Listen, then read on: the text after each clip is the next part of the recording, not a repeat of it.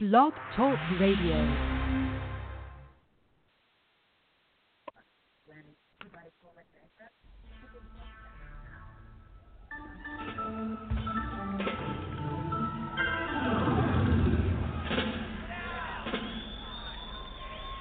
I'm not quite sure what we're listening to here. I don't know what that was. There we Friends to the show that never ends. We're so glad you could attend. Come inside, come inside. There behind the glass stands a real blade of grass. Be careful as you pass. Move along, move along.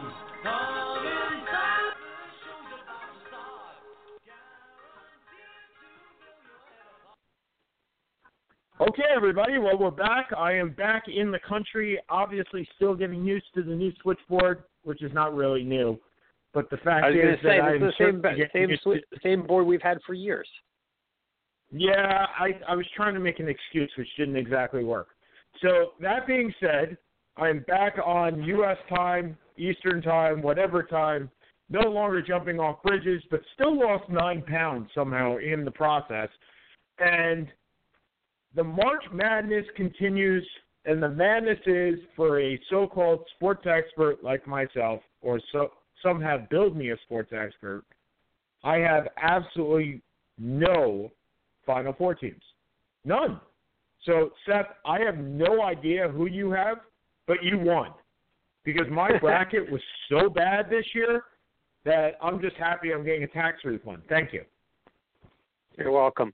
Yeah, you're you're, you're making me look good. Um, I you as not that I did particularly well. I only have I think one team left, and that's Gonzaga. Um, but to be fair, not too many teams, not too many people have more. Maybe you maybe you had Carolina. Um, I, I I'm pretty sure there were very few people who had Oregon. Um, once Chris Boucher went out with a torn ACL, and to me, South Carolina, and we talked about this a little bit on my Facebook this, uh, this week.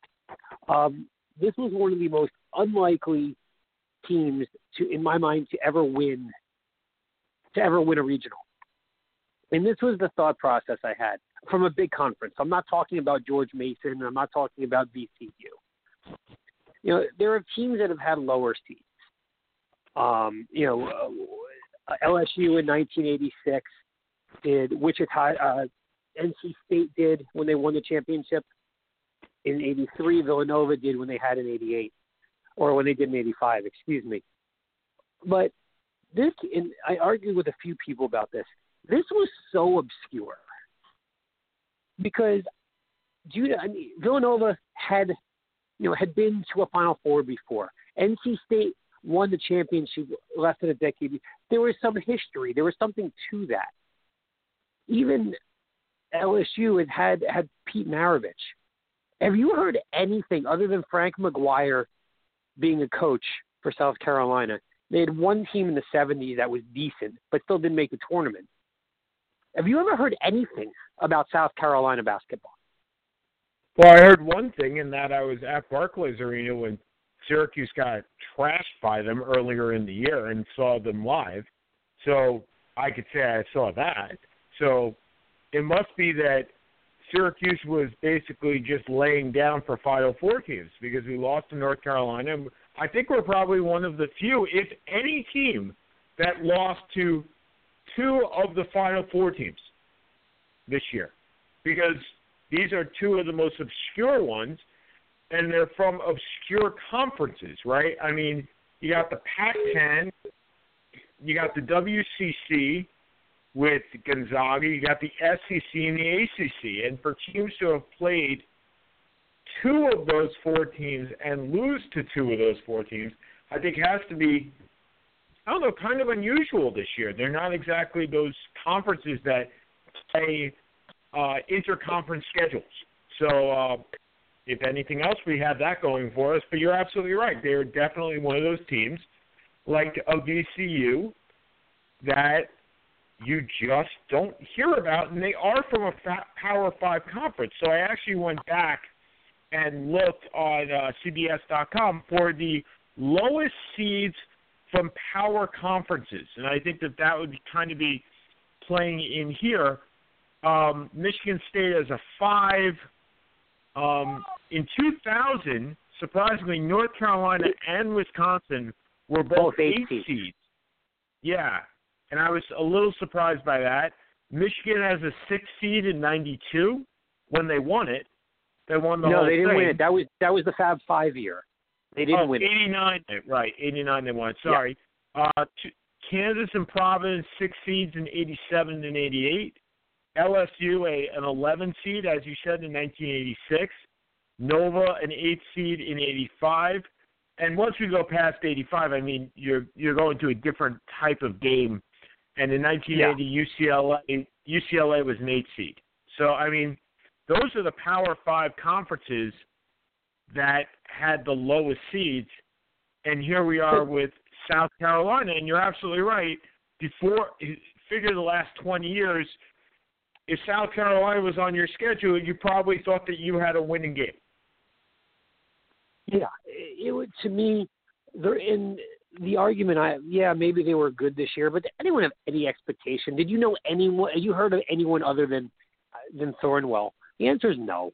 I mean, unless you work, unless you went to USC and you're a South Carolina fan, or you are a you know you follow college basketball professionally. Nobody knows any of the guys on on South USC. Let's call it what it is. And but watching them beat Duke, and make no mistake about it, they, they got a very lucky break as a seven seed that they moved the North Carolina bracket to Greenville, South Carolina, because of the North Carolina transgender rule last year. So for a seven seed to be hosting a two seed is unique to say the least. Um, they looked brilliant against them. They looked brilliant against Baylor. And I don't think you were you back for any of these games or no? No, I have not watched other than no, I have not watched a full college basketball game even this past weekend. I was kind of in and out of consciousness most of the time. So no, I have not watched a game. I was articulating that at work today. A game in this NCAA tournament it's kind of been a lost month for me. So no. Yeah. So there was nothing about watching South Carolina that made you feel you watched them you they you felt that they felt like the best team in that in that region as strange as that sounds.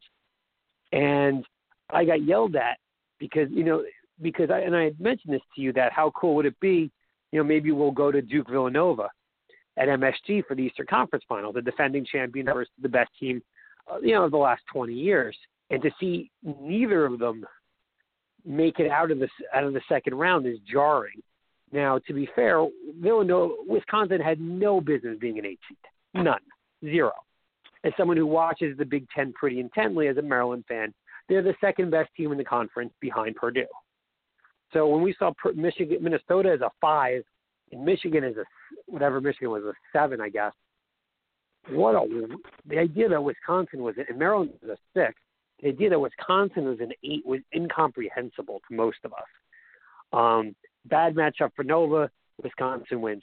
You missed an interesting tournament. It's been a fun one. There haven't been, other than the Florida Wisconsin, which was just unbelievable. There haven't been too many buzzer beaters, but there have been a lot of interesting games. Xavier acquitted himself very, very well. Um, you know, Arizona once again, kind of self-destructing. Uh, it's been fun, and now we're down to four, and I look around and I honestly have no clue who's going to win this. I really don't. Oregon would have been my pick to win the national championship if Chris Boucher hadn't gotten hurt. But what do they do? They bring in their backup Jordan Bell, pretty much doing his Ben Wallace impersonation. They beat the living crap out of Kansas, and Kansas was playing better than any team in the tournament. And they annihilated them. I think you have a really interesting matchup with Carolina, Oregon. And I don't know how in Gonzaga, you know, showed their mettle when you that West Virginia game. That wasn't a game. That was a battle. That was a straight out war. And then they kind of cruised once they got past that past Xavier, who had nothing left after the Arizona game. So you're looking at Gonzaga, South Carolina. I'm thinking it's going to be Carolina Gonzaga, but man, I really have no feel right now for this. I really Okay, don't. so So you and I have talked numerous times about North Carolina, and I'll say this in a very macro manner: your lack of respect for for North Carolina, in comparison to the respect that they get across the country, and you feel that they are an overrated team most of the time. Does this solid this tournament solidify, or basically impress you, to the point that they you don't feel that they're overrated? At least this team. Well, do I think if I look at this team, it's hard for me to gauge, and this is why. I think they had an absolute walkthrough to the final eight, and they should have probably lost to Arkansas. Um, and Arkansas fell apart in the last two minutes of the game. Their game against Kentucky were they particularly impressive? Not really. I mean, defensively, they stopped. Fox got into foul trouble. They stopped Monk. Monk. They couldn't. Monk couldn't get on track. I, I mean, but I have to give them credit because they went to the final. The second consecutive year they went to the Final Four. They lost on an unbel- in an unbelievable game last year. But I think they were probably a better team last year. Um, this team, but this team, what this team does is this team, that team played defense. This team rebounds. This team can offensive rebound better, I think better than anyone in the country, and that's why it's an intriguing matchup with Oregon when you have the athletes that they do and the big men that they have. I think, I think it's, I think I, I don't know how to read it. I really don't. Um, but you know, the reality is Carolina has not had phenomenal. They haven't had typical Carolina players over the last three, four years, and the idea, you know, that this team has gone to the Final Four, you know, just like last year. And this, look, it was, I, as I said, I, they, the draw, I think, was vastly overrated for their difficulty in this one. But you know, you give credit where it's due. They beat Kentucky in, in a hell of an ending. How do you take away from a team that's gone to back-to-back Final Fours? Agreed. Well, without um, without without transcendent talent, which they've often had. Okay, so let's go a step further with your assertion that Roy Williams is not a great coach.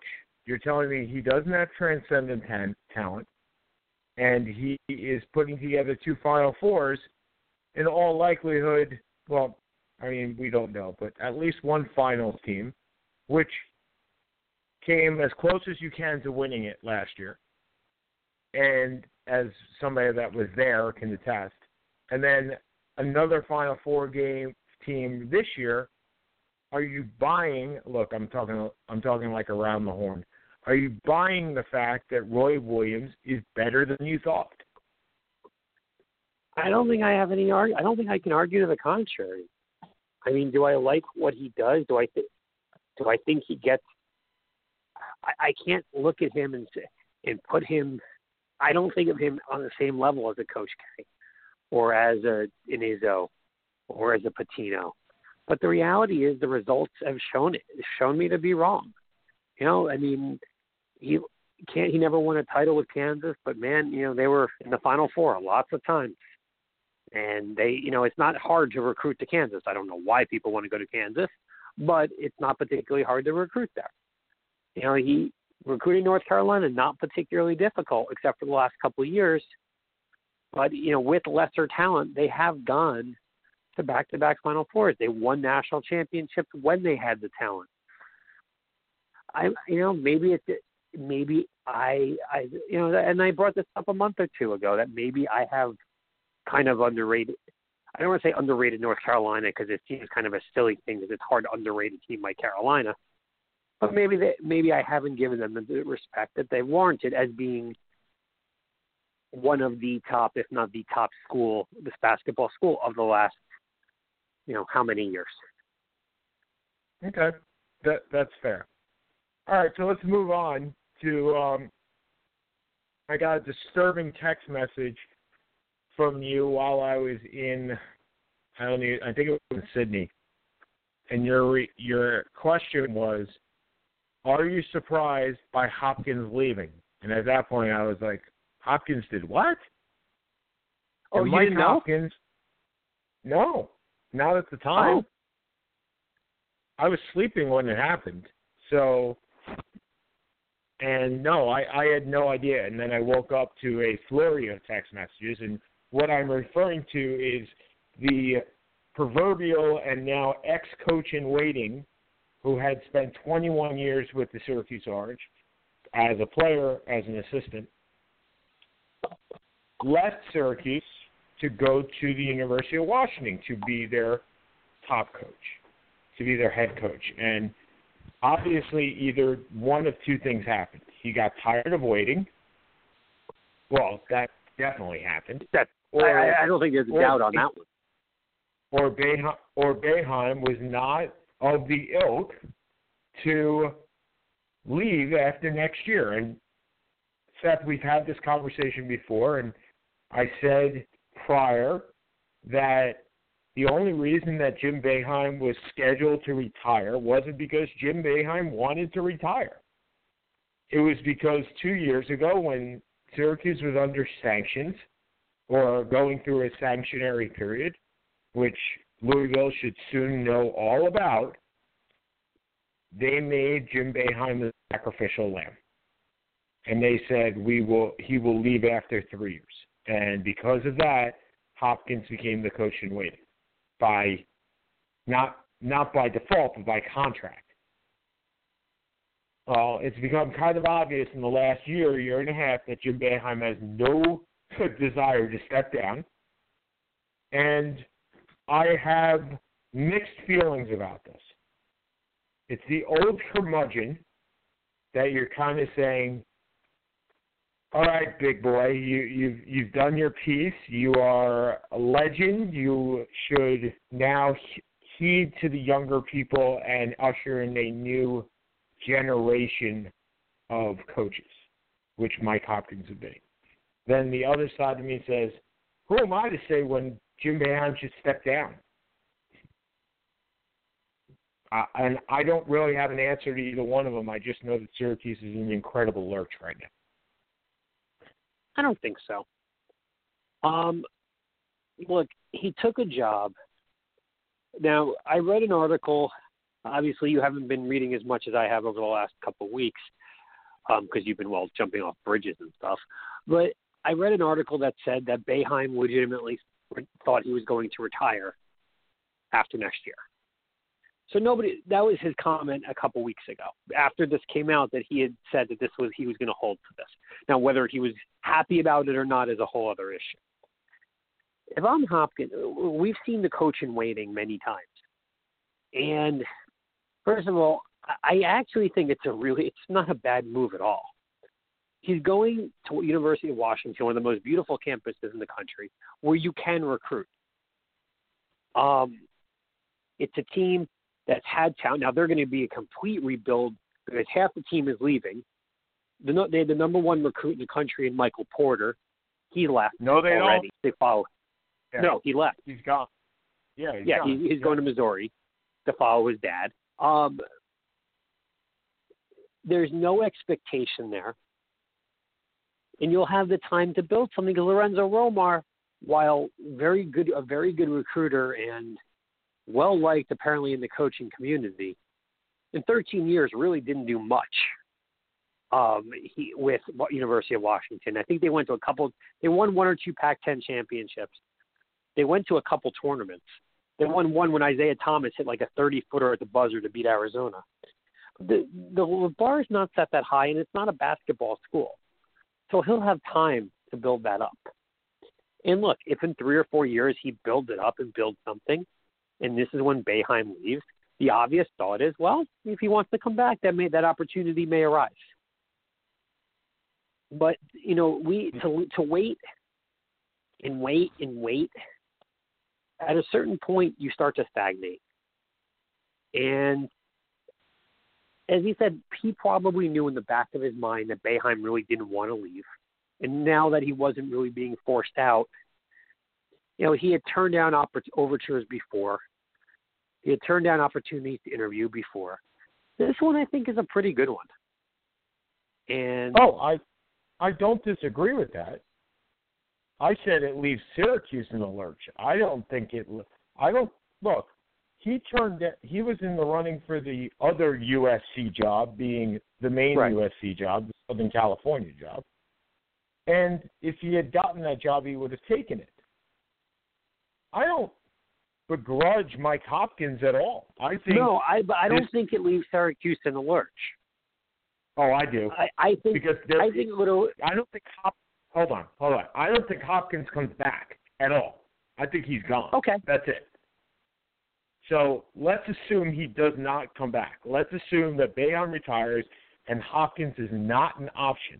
Yes, it leaves that team in a lurch because the assistant coaches that are on that squad right now, the Adrian Autry's, the Gerry McNamara's, you have to look. Jim Boeheim's 70 years old. Let's figure he's got at most five more years. At most. Okay, signed an extension through 2021. So 17, Yeah. 18, 18, 19, 19, 20, 21, that's four more years. In four years, one of those guys is going to have to take that reign, or they're going to have to go outside the family. And I don't really So mind going outside the family. So what you're saying is you have an issue that your coach got. oh, He has a four-year extension. There's no lurch. All it means is there's not a plan in place for four years down the line when he may or may not retire. You're not in a lurch at all. And you know what? If he retires before, he'll you'll do what 98% of other schools do. You'll find that you won't have a coach in waiting. You'll interview people and you'll find somebody. Yeah, now, I don't know who's uh, going to want to replace. I don't know who's going to want to replace Boeheim. Ninety-eight percent of the schools in in the country. And look, I don't think Syracuse is better or worse than anybody. I'm not using Syracuse as an elite program. Please don't mistake this. You have one guy that's been there for 42 years in a place where basketball did not exist before him. Okay, as as a major program. And by before him, I mean before his playing time, because he played with. Dave Bing. Okay? This is not Kansas, which has a pipeline of recruits for some ungodly reason. This is not North Carolina. This is not Arizona, which has another reason to come to the to the school. USC, as in the basketball USC. This is not those schools. This is akin, and I, I, this is a good comparison. This is akin to a Michigan State, where if Tom Izzo retires tomorrow, Michigan State basketball could legitimately go into an ice age because Tom Izzo is the only thing bringing kids to Michigan State. It's not Michigan State and it's not Michigan. It's Michigan State. So you can make the claim that if there is not a coach in waiting, if there is not some continuity between Boeheim and the next guy, which there was with Hopkins, you could go into an ice age state, and in Syracuse, ice age is appropriate. so I'm just saying it's a lot different than 98% of the colleges out there. Just is. I, I see your point. Um, but also, as you said, Boeheim has been there for thirty. Now, I don't. What I don't know is I don't know the Boeheim coaching family tree, or if there really is one. I just don't know it. Um, Well, I get. the family tree- Izzo. there's there's one guy in the family tree. I, I no, there are three. I'm sorry. There's Rick Pitino, who's obviously not going to Syracuse. Nope. There is, oh, what's the old Providence uh, Welsh? I think his name is. He went and coached Virginia for a while. Tim Welsh. Tim Welsh. George. No, George Welch. George Welch coached, but that was he coached football. No, who co- who coached at Providence? I think it was Tim Welsh. Tim Welsh. Okay, and Louis Orr. That's it. That's your coaching tree. And along with the guy, oh, and I'm sorry, there is, oh, hold on. this Jason Hart, who is an assistant at USC. There's Adrian Autry and Gerry McNamara, who are coaches with Syracuse. And there's Allen Griffin, who is a coach or was a coach with Archie Miller at Dayton, who may or may not go to, and we'll talk about Indiana in a second, with him to Indiana. But that's it. It's not like, it's not what Dean Smith had. It's not what Mike Krzyzewski had. It's not this great group of guys that you can plug and play. If Krzyzewski retires tomorrow, he's got 25 guys. I'm exaggerating. That could that can plug and play in Duke and not live up to Krzyzewski, but have some semblance of continuity. I don't think Tom Izzo has that in Michigan State, so that's why I was comparing him to Boeheim. So I just think that that it, it's a it's a lot different. So, but we'll see how that works. And I'm glad to have Boeheim for four more years. I really am. It's always nice to have a Hall of Fame coach. But Boeheim's 70 years old, and his recruiting class isn't any better next year. I never thought I'd be the one that says, let's go Mets, because you might actually. Uh, I finally got to a sport where I might make the playoffs this year. In any sport. I always thought that would be Syracuse basketball. Baseball's right well, I guess around we'll the corner. Be, we'll... Speaking, of, speaking of which, next week will be our baseball preview. Um, a little plug for that.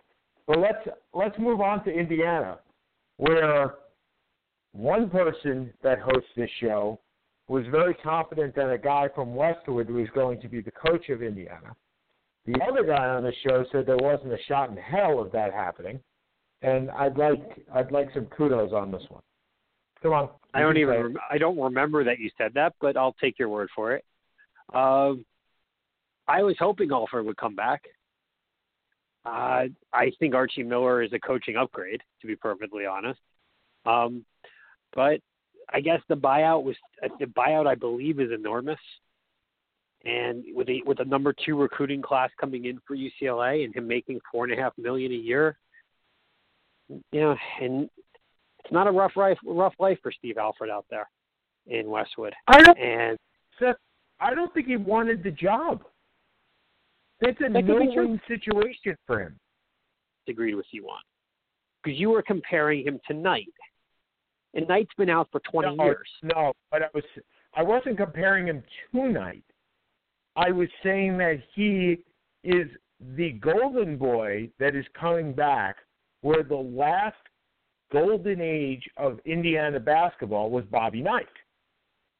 And he is the last vestige. There hasn't been a player that played for Bobby Knight that's coached at Indiana. No. So he is the he would be that guy. So he's the golden boy. He's the Damon Bailey that would come back and for those that don't remember Damon Bailey, Mr. Indiana basketball, which I believe Alford was Mr. Iowa basketball. Um, Something like that. I, I don't remember the exact. Yes. So the fact is, he's coming back and he's the golden boy. And if the golden boy is no good, the golden boy has no win. And there is no upside for where he is at. He he I don't think going back to Indiana is an upgrade for Steve Alford. I agree. I don't think it would have been the right choice, but I thought it was a choice that was going to be made because I what they were saying they were offering was I think seven years and thirty-two million dollars for a guy who I don't believe has ever broken the Sweet Sixteen. Um, it's a nice job if you can get it, but they went the other direction. They went for a, smaller school coach in Archie Miller, who took Dayton, I believe, to the Final Eight two years ago. Sean Miller's brother from down in Arizona, been successful wherever he goes. I see no reason that that'll change in Bloomington. And I think Fred Glass, the the athletic director, I think he made the right choice. I think it's as good an option as you're going to get. Um, And that's that's another school that I don't understand how they recruit, other than within Indiana. well, I don't know enough about their recruit. I mean, they've had big time recruits. I know Thomas Bryant, the center, was a big time recruit. The one who got hurt this year, who's coming out in the draft, OJ uh, or AJ, I forget the last name, big time recruit. Blackman, Robert Williams are big recruits. Tom Crean was able to recruit. Look, Yep. Tom Crean brought, brought them from I guess level one to about level six. The hope is Archie Miller will bring them back to level eight or nine or ten. I don't know if I see it, but you know we'll see how that plays out. But he's a very he is a very I agree he's a very good coach, but I don't know how easy recruiting Indiana is. It's I kind of compare it. I think I said this on last week's show, and props to Dylan Carpel for filling in nicely for Sean. Um, it's like the it's like Notre Dame football, where the prestige and honor of it has kind of fallen a little bit by the wayside, and it just doesn't have the appeal that it had 15, 10, 15, 20, 30 years ago. Where when you were talking in the Blue Bloods, you were talking UCLA, and you were talking Indiana. Those were really the Blue Bloods. Um, UCLA partially, you know, took a 20 year pretty much detour from it. Not that I'd say they're back, but they're a lot of fun to watch. Indiana, you know, their last Final Four team was the team I believe that lost to Maryland in 03 in or in 02, excuse me. And then before prior to that, they had a couple good teams. In I, I think they had a they were a number one seed one year and may have lost to you guys. Uh, No, they won. They beat us in '87. Well, they beat you in '87 in the national title game. That's the Keith Smart shot. Right. But they had a Yep. team that was one number one in the country, and Cody Zeller got or Zeller got hurt, and I forget who the who Yep. the swing man got hurt. We beat them in the Right. Elite Eight in in uh in 2009. Yep, 2009. Okay, so that I mean that that team at one point was number one team in the country. So they you know Crean did get somewhere with them, but that fan base is so devoted, it's almost terrifying, and it just made it's going to be very hard for anyone to live up to the expectation and live up to what Knight did 30, 40, 50, hard to imagine, but literally 40, 45 years ago. Mean, he won cha- he won a championship the year we were born. He won a championship when we were five, and he won a championship when we were ten. And they, they were, you know, they were competitive all along the, the way. And it's a different era, and we've talked about this. It's a very different era of college basketball. Yeah, I agree. So I'm looking on ESPN right now, and I love this this quote from Ben McAdoo. There is no reason that Geno Smith cannot can't be the quarterback of the future. Well, there's one reason I can think of. Well, he sucks. That was the reason I. That was the reason I had. that was that, that was really where I was going with this. Um, he, yeah, he he was to say he was not good with the Jets is an understatement and a half. And interestingly, the Giants have made a couple moves, and a lot of them have based been based around the Jets. And the rumors are going after Nick Mangold, who, while a really nice player, considering they have an All-Pro center in Weston Richburg, I'm not Oh, really no, sure no, the, the rest. Hold on. What, um, not the rumor, but talks have been that Mangold would move to guard.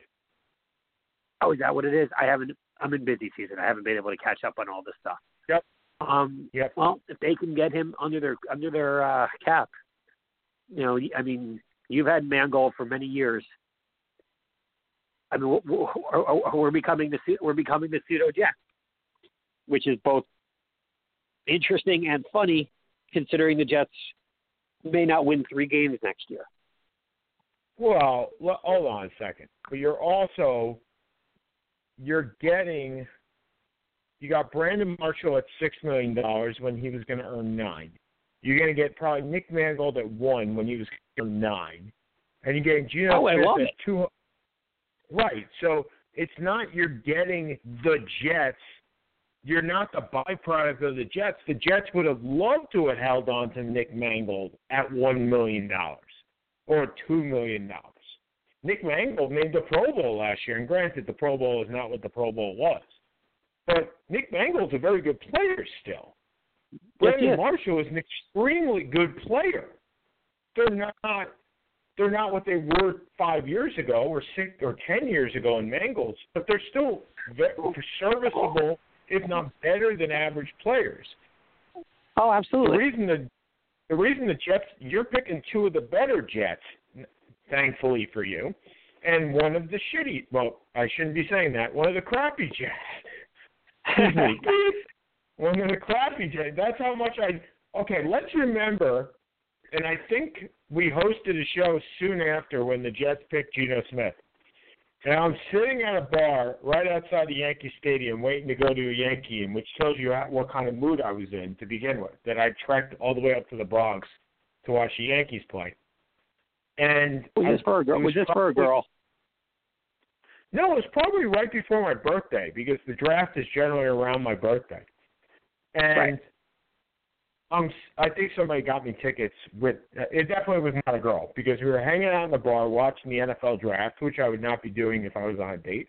Well, let's be fair, I probably would be doing it if I was on a date. Well, But if I'm the girl, if the girl was going to do with you and wanted to do it with you, she would be the first Mrs. Palmer. Yeah, so this is the second round. So it's a Friday night, and they get to the Jets pick, and I go, anybody but Geno Smith. I say this out loud. Anybody but Geno Smith. Anybody but Geno Smith. Anybody. The New York Jets select G- from West Virginia. Shut. Ah, crap. and my hand slammed down on the bar, and I walked out of the bar fast enough that I didn't even get to hear that it was Geno Smith because I was so disgusted. So if you'd like to deal with Geno, I will sit in the third row of the stands, and from the huddle, he may be able to hit me.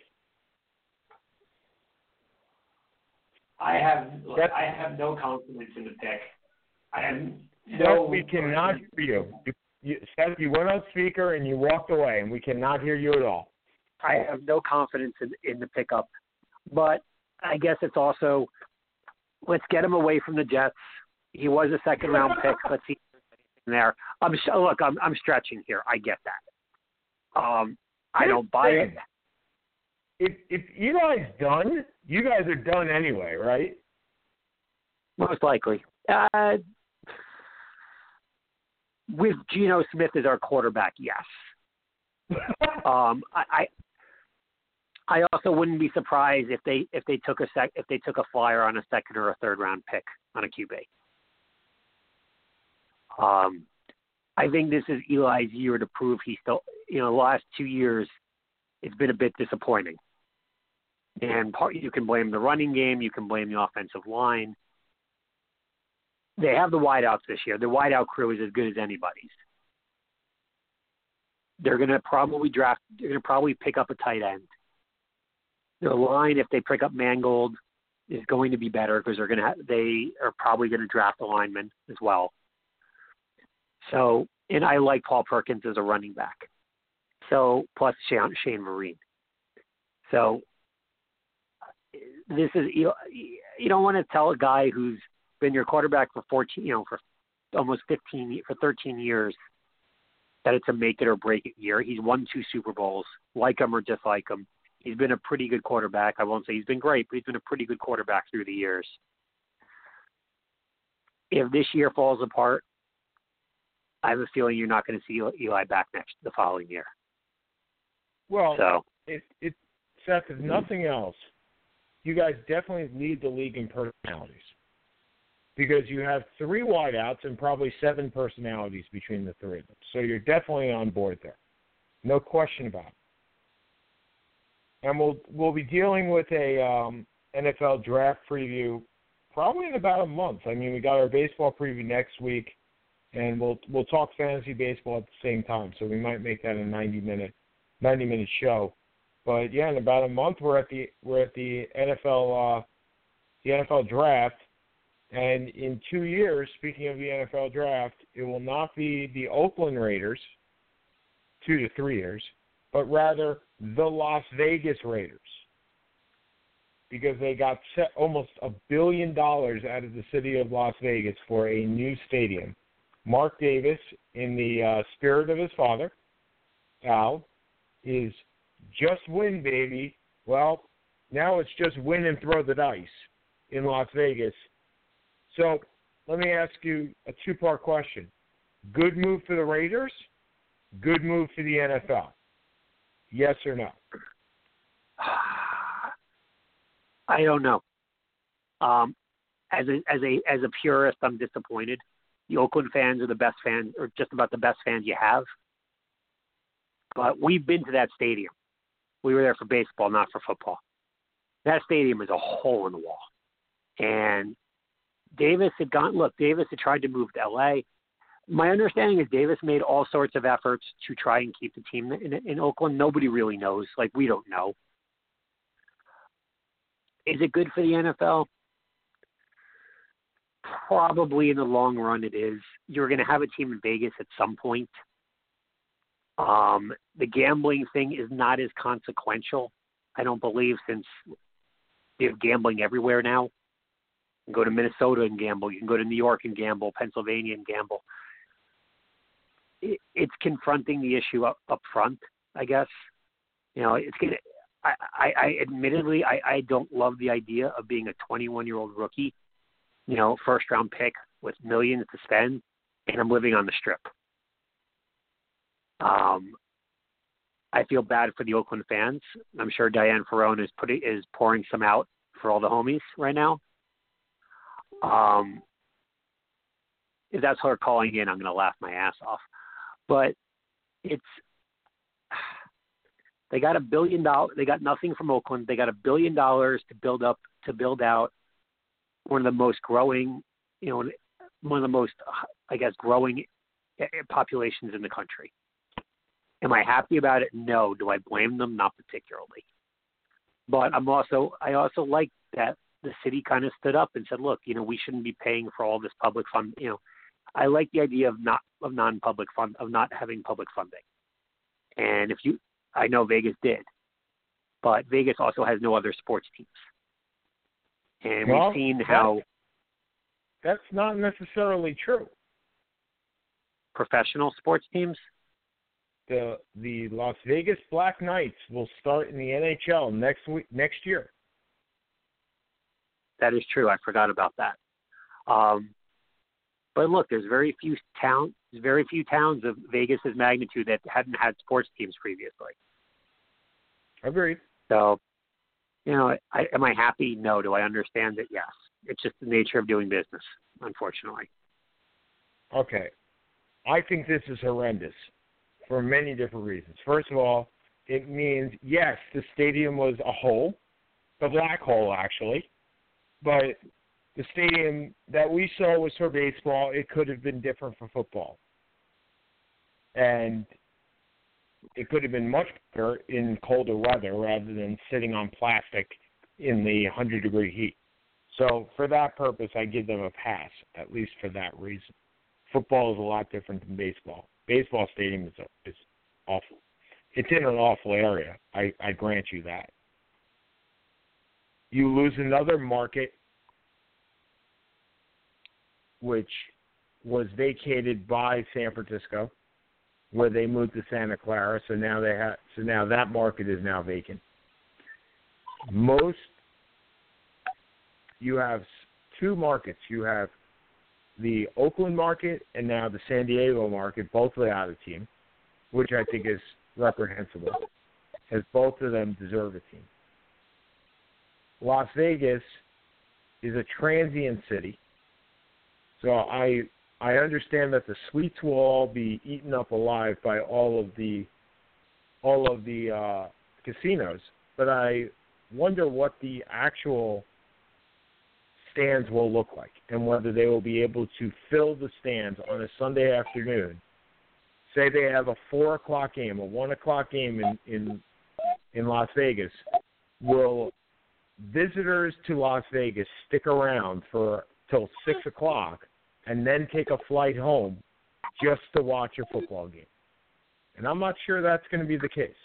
I know I'm not sure either. get- sorry, continue and then I'll respond. No, that's it. That's it. I'm done. See, I guess to me, the big issue, and I guess I'm assuming Jake is agreeing right now. The big issue is to me, yes, you lose you lose at Oakland, San Francisco. I mean, call the 49ers what they are. It's not San Francisco. Um, that you lose that metropolis. Now, supposedly by was it 2020, 2025, Vegas is going to surpass Oakland. I read that, but that's certainly not in a few years. I am not as concerned about the fandom, and this is why. You're not talking a baseball that has 81 games you're trying to sell out. You're not talking a foot a basketball that has 42 games. I the reason that hockey made sense is I think the bar, in my mind, again, I'm not a hockey guy like you are, is that the bar was set a little bit lower because you don't know, you're not expecting, unless you're you're Montreal, or you're Toronto, you're you're not. I'm not expecting the Black Knights to sell out every game. I don't for hockey. Maybe it's because I'm a Devils fan and they and they they haven't sold out in God knows how many years. But when I'm looking at the NFL, I'm looking realistically. I'm looking at eight games, or I'm looking at ten games if you want to include two preseason. I don't think it's going to be an issue getting fans there. I don't. Now, is it going to be the same community that you had in Oakland? No, nothing is the same community as Oakland. Um, will a community come about? Yeah. No one was that excited about the Oilers moving to Tennessee. You know, they have a fan base. Jacksonville has a good fan base. I mean, nobody was that excited about Jacksonville having a team.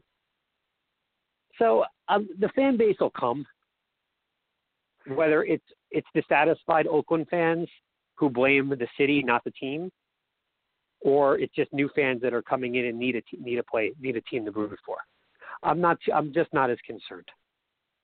Okay, and what do you say about two year, two to three years that they're going to play in Oakland, where those Oakland fans, I believe, by year two, will not give a rat's patoot about this team.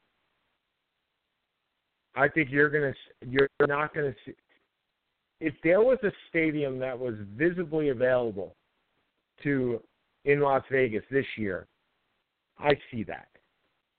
But to say that you got to play in a lame duck city for a couple of years, Oh, I don't think they will. have people I- and have people. I think they're going to end up playing. I think they're going to play this year in Oakland. I think the year, the in between year, but it is what three years it's going to be done. I think the second year you're going to be looking at play, them playing at UNLV for a year. I think it's going to kind of be minor leagueish, but I agree that I think the Oakland fans are there's going to be a revolt. And look, I'm not in favor of this. I think it's terrible. But do I understand the rational the rationality of Mark Davis doing it? Yeah, he wants money. it's you have you, you have no funding, you have a bad stadium, and it's. I'm not saying it's right. I'm not saying it's what I would do. Am I shocked? But we. I mean, you can't be surprised by it. We had saw this. You know, we, this has been discussed. He was trying to be go to Los Angeles, and he was the third. You know, there were two choices, and he was number three. You know, and so you know, what are you looking at? You're looking at San Antonio. You're looking at Vegas. You're looking at Portland. And so, uh, to to me, it was it was it was a business. It was obviously a business move.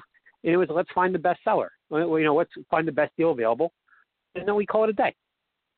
Brian Sandoval, Well, the governor of Nevada, did that. Well, just so you know, the UNLV Rebel Stadium holds about 40,000 people.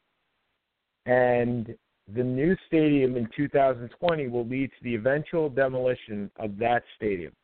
So I don't believe it's on the same site, though. I don't believe it's on UNLV's campus, so they will be able to have both of them run concurrently.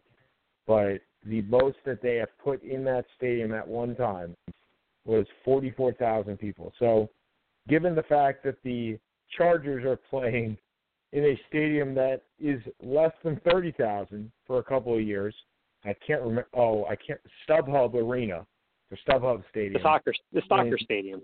soccer stadium. Uh, I guess there is some precedent to put them in one for uh, a year, but there is going to be. I agree with you. There is going to be a major revolt in Oakland, and I could definitely see a game this year where you have less than twenty thousand people there. And this is for a team that has a legitimate make is going to make a legitimate run at the Super Bowl. But you know, you lost. You, you can't blame the fans. You know, the, they live and die this, and you know, there are no there are no more devoted fans in the NFL than those who belong to the black hole. So I can only imagine what the response and kind of intrigued by what the response is going to be when this is all said and done. Yeah, I'm with you. I'm with you. So we have about 10 minutes left. Like I said, next week we're going to have our baseball preview, probably a 90 minute show, and uh, and we'll go from there. And then in a month we're going to have our NFL uh, draft preview. But we're going to go through a series of the teams and what teams need over the next couple of weeks because the draft is always an interesting time. I absolutely love the draft. It's probably No, my but favorite let me time. ask you something. I, more and Yeah. more, I read articles about whether the draft should should exist, Whether it should exist. and I don't know if you should exist, Where, or whether there's whether you should be better off that all these people should be free. All these people coming out should be free agents. Have you ever read any of these articles? I've seen this about the NBA draft as well. More about the NBA Well, than the NFL. I understand the labor employment law that goes along with it, where you are basically, because you have a monopoly on the sport, which the NBA and NFL and Major League Baseball basically do, you can collectively bargain, which is what the draft is all. The, the drafts are collectively bargained, so Right. that's the that's why they have them. Um, there used to not be a draft especially in the NFL and in I think in the NBA too, certainly in baseball, before 1967. But there were there were territorial picks, which meant that if you belonged, if and obviously that would not be the case now, but say Pistol Pete was from Las Vegas, uh, sorry, from Louisiana, he would go to, and he did go to the New Orleans Jazz. It was a territorial pick. Um, Well, there wa- Spencer Haywood. there. wa- Sorry, go on. I'm sorry, please. No, No, continue. no, we only Spencer got Haywood. five more minutes. So go ahead. Well, there was a draft because Bill Russell, which I believe the rights to Bill Russell were traded by the St. Louis Hawks to the Celtics. Correct. I believe it was for the first pick in the draft. It was because there was It two was. picks, and Cliff uh, Ed Easy Ed Macauley, who's also ironically a Hall of Famer, um, for the, now, but obviously not a tier, not a top five all time player. Um, no, it was just I read an article about it and how it it, it was just I, I I think it was on Bleacher Report and or SB Nation. I don't read Bleacher Report, but it was just interesting to think about because we do take so much. It's amazing how the how the draft has progressed both sports. Where you know 20, 25 years ago, no one really gave.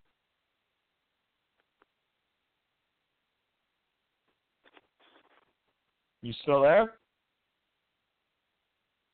I think we might have lost Seth. We definitely lost Seth. Anyway, I think what he was saying was 20 to 25 years ago, there there was the formation of the draft, and nobody really cared about it. And here we are, it being big, business. So I totally get that, and we can certainly explore that next week. And uh, actually, in two weeks, we'll have a discussion solely about the draft. And it looks like Seth's back on. Seth, we we we said in two weeks. So next week we're going to talk Major League Baseball and the preview. And the week after, well, yeah, I know it's your favorite topic. It's not it's not the dog days of August, my friend. And then um, in two weeks we'll have a just a special on the draft, and maybe we'll bring in a labor employment lawyer that I know of, and we'll talk whether the draft uh, violates the law. And I'm telling you, it doesn't because it's been collectively bargained. But the fact is, should the draft exist, what would replace the draft? And if you if you recall, this year, at least in baseball, will be the first time that there will be a international draft. So there are rules that will um, allow teams to select those Cuban baseball players that were getting millions and millions of dollars will now be relegated to the draft rules, which bring down the salaries. And you can certainly say that there, the only reason that there is a draft is because it brings down salaries. So we have five more minutes. Seth, why don't you take it first? Go ahead, sir. Well, first of all, who your before I get to that, what are your picks for who are your picks for for Saturday night and for Monday night? Well, I will tell you right now that whoever I pick will be wrong. So I am going to enjoy the only two game, the only three games I will see in the tournament. I will not make a selection. Okay, I will take Gonzaga over North Carolina in the final. Um, okay. My shout out is to is to Bruce Arena and the U.S. soccer team. Now, we the soccer team has been going through quite a bit of obscure of mediocrity over the last several years, to say the least. Jurgen Klinsmann, his you know, although his motivation and his motivational tactics and his, I guess, charisma got him so far, there's always been a question about his tactical ability. And when he was deservedly let go after their second loss in, in the uh, World Cup qualifying, they brought back the old reliable Bruce Arena, who had led them to a Final Eight showing in 2002. And the question was, you know, maybe the team is less talented than it was. Maybe they're just not developing. If anyone saw any of Saturday night's game where they beat Honduras, they didn't beat Honduras. They embarrassed them, um, winning six nothing, and really kind of looking like the team we anticipated you would see with the t- with the talent that they do have. Um, not only do they look like once again like the threat that they should be to come out of the world to come out of CONCACAF, but potentially to hopefully to do a little bit more than that even. So I know it's one game, and they play a huge game tonight at 10 o'clock against Panama. Um, and you know, it just kind of makes you wonder whether this this decision should have been made a year, two years, even three years or three years ago. Well, okay. We all know that I will not be tuning into that game tonight, um, because for the same reason that he said woohoo, I don't even know if Concacaf even counts because I don't know what counts in in soccer anymore. Um, I do know that it's a goal. If the, if the ball goes into the net, it's a goal. Thanks. Yeah, but I don't know whether this is an exhibition or whether it's a friendly or whether it's, it's World Cup. Qual- it's World Cup. Qual- World Cup qualifying. World Cup qualifying, my friend. Oh, it's a it's a qualifier, so it's not a qualifier for the qualifier, so it's an actual qualifier. No. So if they win this one game they're in, no, that doesn't happen. No. Then you have to win no, the divisions, go into the final. Yeah. No, so, Jesus. There's ten games. Top three teams make the cup. Number four yeah. plays. Number four has a play-in game. Right. Top three teams in the what in in the Eastern Seaboard? Are we talking the Northern Hemisphere? Where, where anyway? Anyway, continue. You have two minutes. Go. Anyway, I was I was quite impressed. Speaking on the same vein, uh, when I was in Australia, did you know they actually call it soccer? I loved it. They actually call it soccer. With that in mind, we'll talk more about this next week. For Seth Camus, this has been Sean Palmer, backsportspage.com, Blog Talk Radio, SethShortSports.com, and we'll see you next week with our baseball preview. See ya. Have a good one.